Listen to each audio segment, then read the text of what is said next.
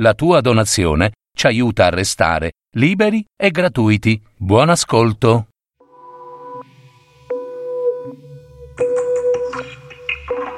Storia di una guerra.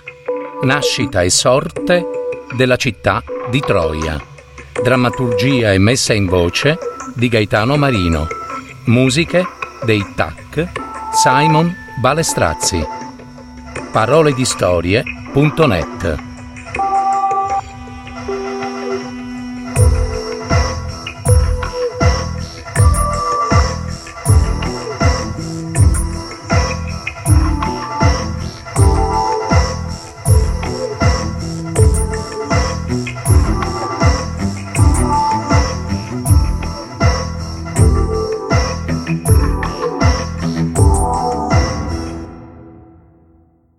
Capitolo ottavo Erano trascorsi oramai parecchi anni da quando i due popoli, greci e troiani, erano entrati in guerra. In principio si pensava ad una guerra che finisse in poco tempo, ma, come sempre accade, gli uomini dimenticarono che quando si comincia una guerra, nessuno può sapere se e quando finirà. A questo si aggiunga che i greci non potevano sapere che le mura della città di Troia erano massicce, solide e invincibili, perché realizzate dagli dei Apollo e Poseidone, e dunque Ora, dopo parecchi, dieci interminabili anni di battaglia, dove migliaia e migliaia di uomini di entrambi gli schieramenti erano morti, i due eserciti sentivano d'essere stanchi di combattere. Achille era morto, Ettore era morto Molti eroi e migliaia e migliaia di soldati oramai non c'erano più. Adesso non restava che piangere i propri cari. Il tempo delle grandi battaglie, delle leggendarie sfide, di cui forse avrebbero raccontato i sopravvissuti, si stava esaurendo e attendevano tutti nell'angoscia che qualcosa accadesse. Gli dei giocavano ancora, infidi e dispettosi, con il destino degli uomini. Per questo nessuno sapeva quali inganni stesse combinando il destino. La guerra stava mostrando la sua faccia crudele, il ghigno beffardo di un mostro feroce e spesso inutile. In una delle tante giornate d'attesa accadde l'insperato. Il generale greco Odisseo, re di Itaca, conosciuto uomo astuto e sapiente, aveva avuto un'idea straordinaria accadde mentre, avvinto dai pensieri, attraversava il campo greco. Era il primo mattino e, come sempre, si stava in attesa dell'inutile battaglia del giorno, quando Odisseo vide alcuni bambini, figli di soldati, che giocavano con dei balocchi tra risa e urla. Uno di questi balocchi era un cavalluccio di legno che i fanciulli si portavano in giro adagiandolo su delle ruote di legno. Vi trasportavano dentro un incavo scavato nel ventre del cavalluccio alcune pietruzze colorate, come fosse un tesoro. Tutto stava ben protetto e nascosto da una porticina di legno incastonata sotto il ventre e invisibile. Odisseo, l'astuto Odisseo, ebbe un'idea, l'idea. Immediatamente egli convocò tutti gli altri generali dell'esercito. Quando furono riuniti, il re di Itaca tirò fuori da una sacca quel cavalluccio di legno, con il quale i bambini giocavano e lo mostrò a tutti. Figuriamoci lo sguardo dei generali ed eroi presenti alla vista di quel balocco. Odisseo sapeva che molti avrebbero reagito in quel modo e subito parlò. Generali, vi prego, so che può sembrarvi assai buffo, ma ascoltatemi. Agamennone, il generale supremo dell'armata greca, scambiò qualche sguardo con gli altri generali e disse Parla, astuto Odisseo. Cosa proponi? Voi sapete, amici, che il nostro eroe Achille si è addormentato per sempre e senza la sua forza sarà assai difficile vincere i troiani, disse Odisseo. Noi questo possiamo dircelo con franchezza. Ci rimane però solo una possibilità. Tutti i presenti osservarono quel cavalluccio di legno che Odisseo mostrava loro. Odisseo continuò dobbiamo fabbricare un cavallo di legno, grande quanto basti a contenere al suo interno almeno venti uomini. Mentre Odisseo esponeva il suo inganno, molti sogghignavano, pensavano che il generale Odisseo avesse ecceduto con il vino, il che poteva anche essere. Ma ma, ma, ma perdona, Odisseo, replicò qualcuno. Con tutto il rispetto, non volermene, ti prego, ma mi, mi pare di vedere gli stessi giochi che fanno i nostri figli, i nostri bambini. Hai detto bene, amico mio. Proprio loro m'hanno dato l'idea. E ora ascoltatemi.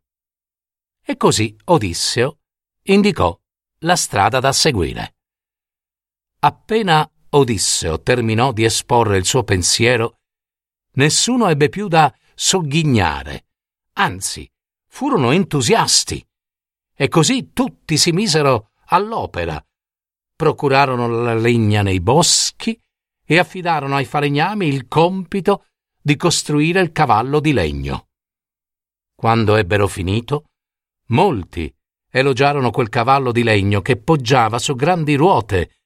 Il giorno dopo, al crepuscolo dell'alba, i greci abbandonarono il cavallo di legno sulla piana della città di Troia, si imbarcarono sulle navi e salparono verso il mare aperto.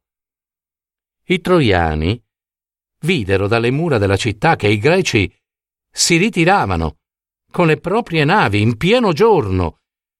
Non riuscivano a crederci. Quando le navi greche scomparvero all'orizzonte, i troiani aprirono le porte della città e, urlando di gioia, si precipitarono sulla spiaggia. D'improvviso scoprirono l'enorme cavallo di legno. Al suo fianco apparve, sdraiato in basso, un uomo greco. Aveva i vestiti lacerati e il corpo tumefatto di lividi. Si chiamava Sinone. Egli disse d'essere stato abbandonato dai suoi amici maledetti, dopo che essi lo avevano ridotto in quel modo e rubato il bottino di guerra da lui conquistato in quei dieci anni di battaglie. Sinone sanguinava da ogni parte. Ovviamente tutto era falso. Sinone fece credere che quel cavallo di legno era un'offerta alla dea Atena da parte dei greci perché permettesse alla flotta intera di ritornare sana e salva finalmente a casa. I tuoi compagni tornano a casa. Vuoi dire che non combattono più? domandarono i troiani. No, non più. Sono stanchi e siano pure maledetti. Subito un grido di gioia si sentì per tutta la piana, ma Sinone li interruppe a gran voce, dicendo loro Troiani, io ora odio i greci. Siano maledetti dagli dei per quel che m'hanno portato via. Vorrei vederli tutti affondare con le loro navi in mare. Maledetti. E se volete che essi non giungano salvi a casa, vi consiglio di portare il cavallo di legno dentro le mura della vostra città. Solo così sarà libero da ogni promessa di salvezza per i greci maledetti. E allora eh, sarete voi a vincere. Subito la giovane principessa di nome Cassandra, figlia di re Priamo, insieme ad altri sacerdoti ed indovini, implorarono di non dare ascolto a quell'uomo. Egli era un ingannatore. Lei, Cassandra, vedeva in quel cavallo di legno fiumi di sangue, grida di morte fuoco, distruttore di case e templi della città di Troia. Ma nessuno, nessuno credette, né a lei né ad altri. Gli dei avevano deciso. I troiani ascoltarono dunque Sinone e condussero il cavallo di legno dentro le mura della città. Lo lasciarono nella piazza grande, davanti al tempio di Atena, e fecero festa. Festa grande. La gioia invase i loro cuori. La guerra era finita. Urla, grida, balli, danze sfrenate e vino vino, vino a volontà. Conclusa la festa a tarda notte, molti andarono a dormire nelle proprie case, molti altri, oramai esausti, s'addormentarono per le strade della città. Quella stessa notte, nel mezzo dell'ora ultima, spuntarono molte navi da dietro una piccola isola. Nessuno dei troiani s'accorse di nulla. Dormivano tutti. Non vi era più bisogno di sentinelle a guardia delle alte torri delle mura. E nessuno vide che quella era la flotta nemica dei greci, che tornavano sospinti da un vento leggero. Quando le navi approdarono nelle secche della spiaggia, i soldati greci scesero silenziosi, in armi, e avanzarono verso le mura della città di Troia. Eppure, mentre le ombre della notte avvolgevano la città, con una luna dipinta lassù, simile a una moneta d'argento luminosissima e sospesa in quella solita faccia beffarda, abbracciata da una notte stellata, chiunque, chiunque avrebbe potuto vedere, ma i troiani stavano nel sonno. Ed ecco che in quel cavallo di legno, posto nella piazza grande della città, lenta e silenziosa, una porticina si aprì. Lentamente un uomo, il re Odisseo, si affacciò trattenendo il respiro. Di sotto un altro uomo stava ad aspettare. Era Sinone. Uscite, mio re Odisseo! Dormono tutti! Da quella porticina scivolò lentamente, srotolando a terra una scala di fune. Uno dietro l'altro scesero cauti, silenziosi, il re Odisseo e i suoi soldati tutti. Poi attraversarono con gli occhi guardinghi tutto intorno. Videro uomini e donne riversi a terra che dormivano profondamente. Il cuore galoppava nella paura, pareva volesse saltar fuori dal petto. Quei pochi greci giunsero sino alle porte della città, le stesse porte che per dieci anni avevano tentato di distruggere inutilmente. Ora però i greci stavano dentro la città. Odisseo salì rapido sulle mura e vide di sotto, oltre le mura, i soldati, in attesa. Bastò uno sguardo, un'intesa. L'astuto Odisseo si guardò intorno. Poi sollevò cauto una torcia accesa, lentamente la fece roteare tre volte a destra e tre volte a sinistra. Era il segnale atteso. I soldati greci, fuori dalle mura, risposero con il verso convenuto, quello della civetta. Al verso della civetta, coloro che stavano dentro la città, appostati dietro la grande porta, levarono piano le lunghe travi che bloccavano le porte ed entrarono, tutti, furtivi, minacciosi. Venti, trenta, cinquanta, cento e mille, mille soldati greci si riversarono per le strade della città. Quando finalmente furono tutti dentro, si sentì il grido di battaglia. I greci assalirono i troiani, che dormivano per le strade, trapassandoli con le spade, sfondarono le porte delle case ed entrarono, e fu strage. Strage grande uccisero uomini, donne, bambini.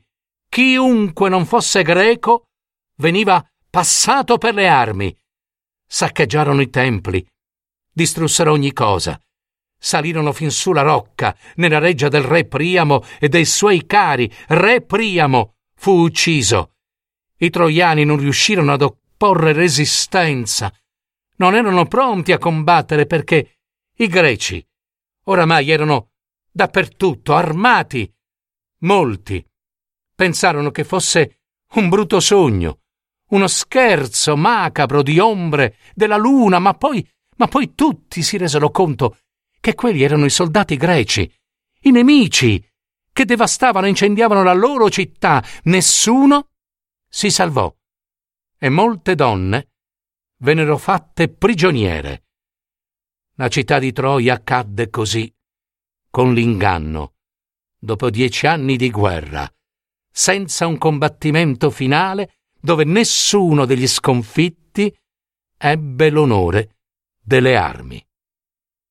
Ed ecco che il sogno di Ecuba, la moglie di Priamo, prendeva forma, s'avverava quel presagio nefasto di quando ancora teneva in grembo Paride. Ricordate?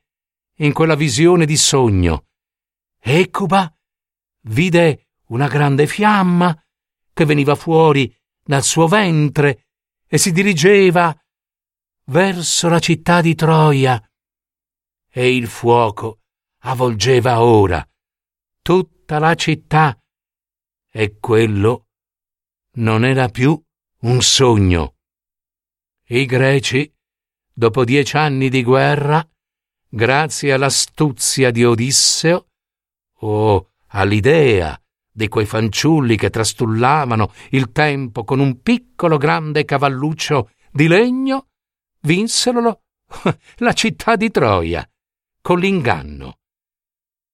E proprio quando i guerrieri greci entrarono in massa nella città di Troia, urlando come belve feroci, il grido di guerra, profanando le case e i templi e dando fuoco alla città, molti troiani capirono che non c'era altro scampo che la fuga. Via, via, di corsa. E dove? Verso il mare. Quella notte stessa il principe dei Dardani, Enea, figlio di Afrodite e di Anchise, cugino alleato di Priamo, aveva visto in sogno Ettore.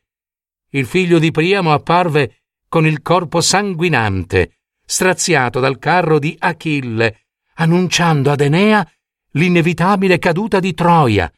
E fu così che durante l'incendio della città Enea, da vero eroe, tentò insieme ai pochi uomini di difenderla, ma dopo aver capito eh, che tutto, tutto ciò oramai era inutile, decise di fuggire, via portando con sé tutta la famiglia, il padre Anchise sulle spalle, il piccolo figliuolo Ascanio, che era ancora un bambino, e Creusa, sua moglie.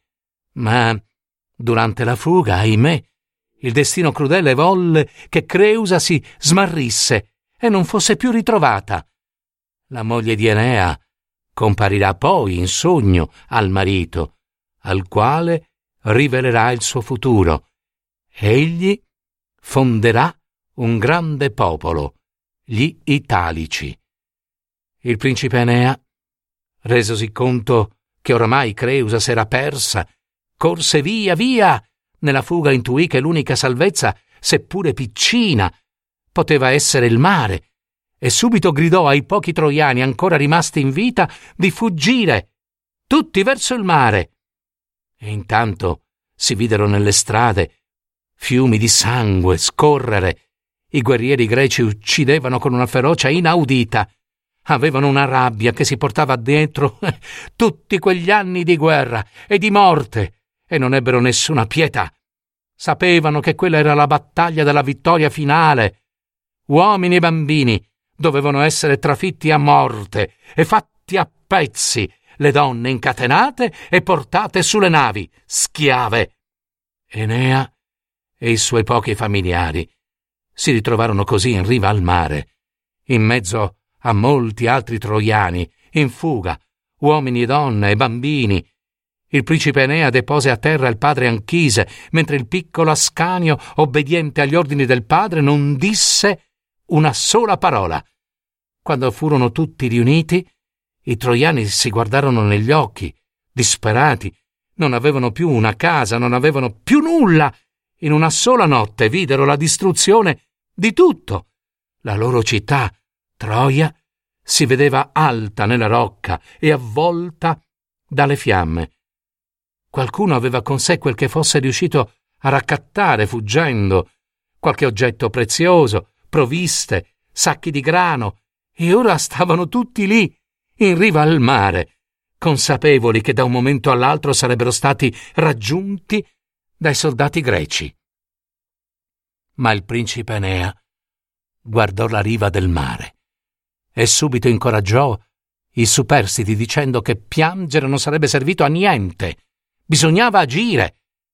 C'erano molte barche di pescatori, legate agli ormeggi. Le donne, i bambini, i vecchi e gli uomini dovevano salire a bordo, caricare di tutto quel che occorresse per il viaggio e andare via. Via, via, lontano, lontano. Verso dove? Nessuno poteva saperlo. L'importante era andare via, certo. Era notte buia, ma non avevano altra scelta, perché nella mala sorte sarebbe stato meglio morire in mare che essere trafitti e fatti a pezzi dalla ferocia dei greci, o ridotte le donne in schiavitù. Tutti furono con Enea. Caricarono rapidi e silenziosi sulle barche quel che poterono. Quando tutti salirono sulle barche, gli uomini cominciarono a remare ed ebbe inizio il lungo viaggio. L'alba non appariva ancora, ma il mare era illuminato dalla luna e dalle fiamme che si alzavano dalla città, da dove arrivavano lontane le urla di dolore e di morte.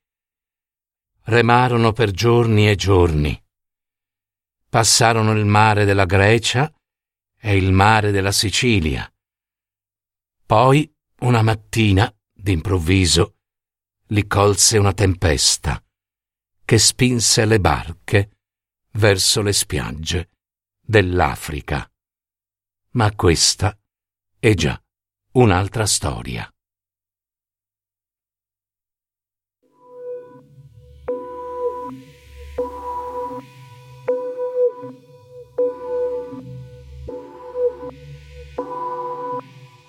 Avete ascoltato? Storia di una guerra. Nascita e sorte della città di Troia. Drammaturgia e messa in voce di Gaetano Marino. Musiche dei TAC Simon Balestrazzi. Parole di storie.net